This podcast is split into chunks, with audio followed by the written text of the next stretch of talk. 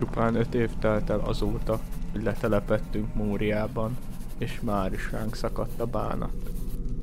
Tegnap, november 10-én Balin, Múria ura elesett a Fekete patak völgyében.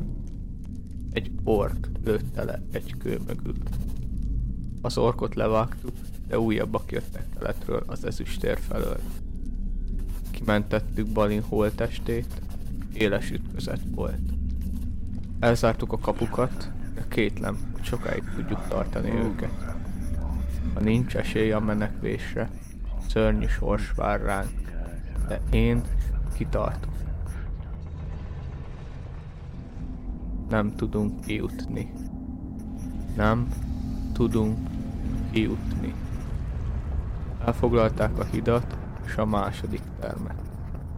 Szár, Lóni és Náli bátran küzdbe esett míg a többiek mazarbulba vonultak vissza. Mi még kitartunk, a remény halhatatlan. Oin csapata öt napja távozott, de ma csak négyük tért vissza. A tó a nyugati kapunál egészen a falig dúzza.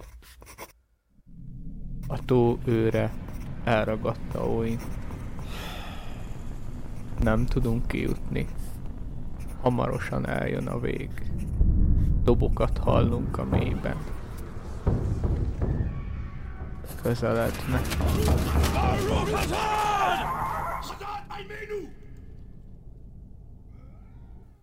Sziasztok, itt a Zöld Sárkány. Sziasztok! Elérkeztünk a régóta ígérgetett törpös adásaink első részéhez, és úgy gondoltuk, hogy ebből az alkalomból egy olyan égető kérdést dolgoznánk föl, amit már fórumokon, akár itt a saját komment szekcióinkba, akár Instagramon többször megkaptunk, mégpedig az, hogy Gimli miért nem tudott a balrogról, miért hagyta, hogy a szövetség egy végzetes csapdába sétáljon, mikor beléptek Mória tárnáiba. A válasz az nem az, hogy azért, mert szerette a katasztrófa turizmust. Igen, kicsit ennél összetettebb a dolog, de hogy erre a kérdésre választ kapjunk, elmesélnénk nektek Balin visszafoglalási expedíciójának a történetét, ami egészen a harmadkor 2799. évébe nyúlik vissza, vagyis a törp ork háború végső ütközetéhez, az azonul bizarri csatához. A csatának a során ugye nem sikerül visszafoglalniuk Móriát, mert akkor nyilván nem lenne szükség az expedícióra, viszont ahogy Dáin megöli azogot, ő be tud lépni Móriába, és ő itt látja is a balrogot, nem? Jó kérdés, igen, mert ahogy mondod, ha bár végül eznek az ütközetnek a végén a törpök győzelmet arattak, de ünneplésre nem volt okuk, bánat és gyász ülte meg őket, hisz a seregük felesesen fog visszatérni otthonaikba. Második Tráin mégis el akarta foglalni Móriát, de ezzel a véleménnyel sok tört nem tudott osztozni, a bosszúért háborúztak, amiért alapból kemény árat fizettek, sokan nem is Durin nemzetségéből származtak, de ugye a lényeg, hogy Durin nemzetségéből Dain emelte fel a szavát második Srain ellen, hogy ő volt az egyedüli törp, aki bepillantást nyert Mória kapui mögé, és úgy véli, hogy Durin népének nincs esélye visszatérnie az őshazájába, mert hogy a kapuk mögött ott várja őket Durin veszte, és amúgy ez egy érdekes kérdés, hogy most Diane akkor ténylegesen átlépte a kaput, vagy csak bepillantott, és úgy látta meg a, a balrogot. De amúgy az is egy érdekes kérdés, hogy ha csak bepillantott és ott látta meg a balrogot, az arra utal, hogy ez a kinti csata felkeltette ennek az ősvilági démonnak a figyelmét annyira, hogy kibekukucskáljon.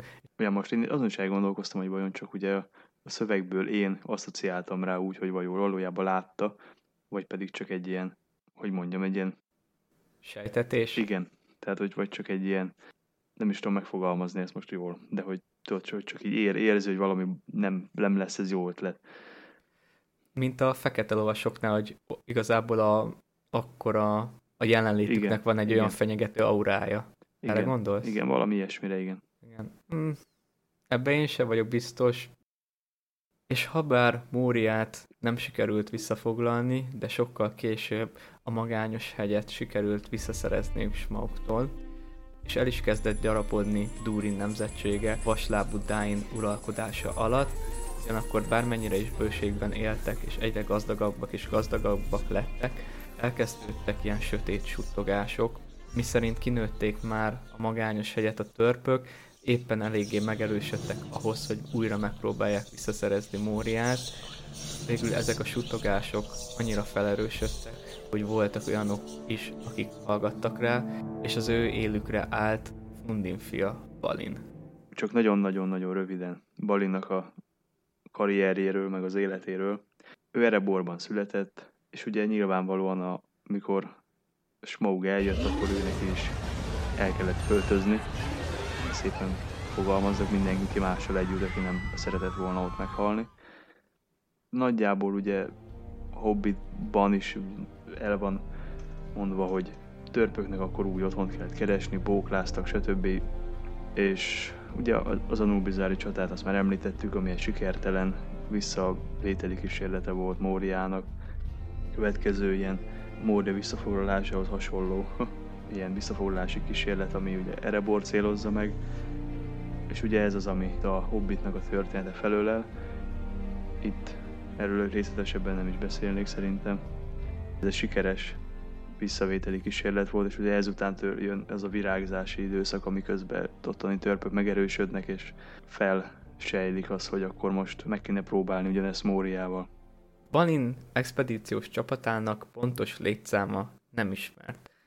Ugye valószínűleg nem volt kevés, hogy fel tudták venni a harcot. Így van, tehát a, az a kevés, akit név szerint ismerünk, Balin, Oin, Ori, ők ugye töltfajzsos Szorinnak a kompániájának tagjai voltak, és rajtuk kívül még van négy megnevezett törp, Nári, Frár, Lóni és Flói. Dain ellenezte ezt az egész tervet a korábban említett okok miatt, hisz tudta, hogy Baninék küldetése, hogy megyek Hanvában holt vagy. Hát igen, legalábbis úgy, hogy sejtette, hogy nem lesz sikeres. Így van, ennek ellenére nem tartott őket vissza, és elindult ez a kis csapat. A harmadkor 2989. évében feltett szándékuk volt Mória visszafoglalása, és volt egy másik indokuk is, ez pedig Thror gyűrűjének a visszaszerzése, ugyanis Balin úgy hitte, hogy mikor azok megölte Thrort, akkor megszerezte ezt a gyűrűt is, viszont később Gandalf világosítja fel Glowint Völzgolyban arról, hogy Balin ezt a gyűrűt hiába kereste volna, hiszen Thror átadta második Sráinnak, akitől Dolgurdurban a fekete mágus visszaszerezte a gyűrűt. Szóval ilyen célokkal és elhatározásokkal indulnak el Balin törpjei, és az ő történetüket, vagyis Mória visszafoglalási kísérletének történetét Mazalbú könyvéből ismerjük meg. Ugye a keleti kapu felől közelítenek, mert nyilván Erebor felől az a logikus útvonal. Abból valószínűsítem, hogy mivel Gimli sem tudta feltétlenül kinyitni Móriába az ajtót, a nyugati oldalról ezért lehet, hogy Balinék kísérletesen jár volna sikerrel. Na mindegy, kelet felől indulnak, ott már a fekete pataknak a völgyében összetűzésbe keverednek az orkokkal, itt Flói meg is öl egy ork vezetőt. Ezután így sikert sikerre halmoznak úgymond, de folyamatosan tudnak egyre jobban haladni előre a kaputól egészen a első csarnokig, majd a tovább ugye a hídon át, azt hiszem valami 23 csarnokig mennek el, vagy valami ilyesmire rémlik. 21. csarnok. 21, mindegy, majdnem eltaláltam eleinte úgy néz ki, hogy jók az előjelek, egy csomót haladnak előre, megtalálnak ilyen egészen komoly relikviákat, megtalálják Durin fejszéjét, megtalálják a sisakját, meg egyéb rengeteg kincset. Meg magát a mitrilt. Igen, Balin kinevezi magát Mória urának, és Mazarbú csarnokába rendez be egy ilyen trónteremszerű központot, ahonnan szisztematikusan próbálják egyre jobban magukévá tenni a Móriának a tárnáit. Ez a Mória ura cím, amit Balin magának ajándékozott, ez végül is nem is olyan nagyzás, hiszen második Nine leszármazottja, ugyanúgy, ahogy Sorin volt, tehát a öröklési alapja megvan arra, hogy valamilyen szinten egy címet szerezzen magának itt Mórián belül, és ahogy említetted, az első öt évben úgy néz ki, hogy ez a kolónia virágzik, és elérte célját. folyamatos üzenetváltás van köztük és a magányos hegy közt, ugyanakkor egyszer csak ezek a levelezések megszakadnak. Sokáig Ereborban semmi hírt nem hallanak Balinék felől. Ez a csend, ami eljött azzal, hogy nem érkezettek újabb küldöttek Móriából, ez ugye annak köszönhető, hogy rosszabb fordulatot vettek az események, mert kelet felől még egy ork csapat, vagy nem tudom, hogy ezt milyen jelzővel kellene illetni, is érkezett.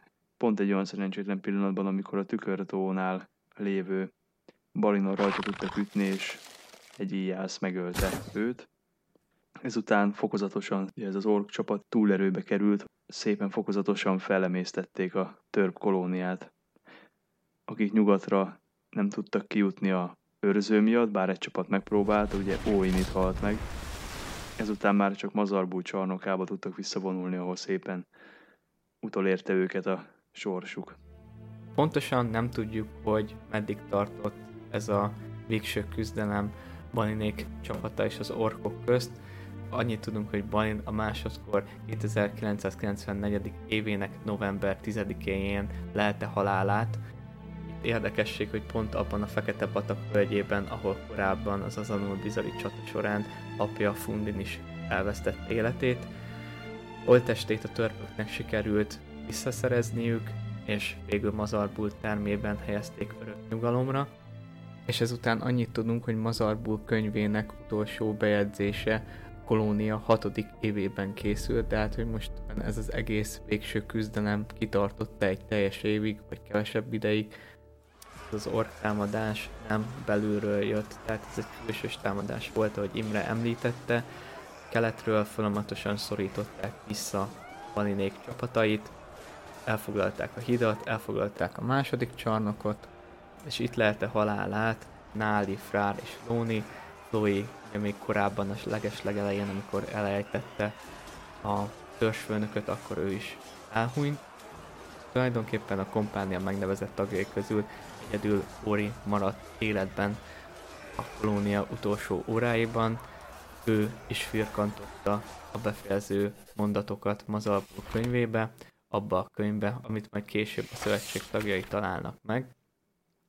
És ezt a könyvet Gandalf rábízza Gimlire, hogy jutassa el vaslábú Dáinnak, hogy megtudja, mi is történt Móriában, mi is történt az elveszett expedícióval. Sajnos ezt Dáin már nem fogja megtudni, hiszen ő is életét veszti a gyűrűháború során, de az erebori törpök végül Gimlinek hála meg fogja ismerni társaiknak a végzetét ahogy ebből a rövid történetből kitűnhet, Gimli azért nem tudott a barogról, mert ez volt az egyik oka, amiért ide jött a tanácsba, hogy megtudja, hogy egyáltalán mi történt. Részben pedig a mordori küldöttek miatt, és talán még az is érzékelteti ezt a látszólagos tudatlanságot, hogy még maga Gandalf is megtántorodott egy pillanatra, amikor végül kiderült, hogy Durin veszte igazából egy balról. Hát igen, mert gyakorlatilag igazából senki nem nagyon tudta, hogy miről van szó. Igen, ami elég érdekes, tekintve, hogy a Durin nemzetségéről van szó, akik már elég régóta részt vettek Középföld és Arda történetében. De lehet, hogy senki nem maradt, aki, aki olyan közelről látta, hogy megtudja, hogy mi az, és túlélte.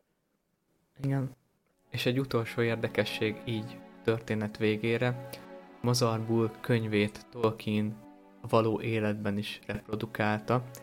Az eredeti elképzelése az volt, hogy ezt a három oldalt kinyomtatott kötettel együtt teszik majd közzé, Ugyanakkor sajnos ez olyan költséges lett volna, hogy az Ellen Andvin nem tudta vállalni azt, hogy ezeket a napokat elkészíti, viszont Tolkien nagyon sokat foglalkozott azzal, hogy ezek minél hihetőbb és eredetinek tűnőbb példányok legyenek.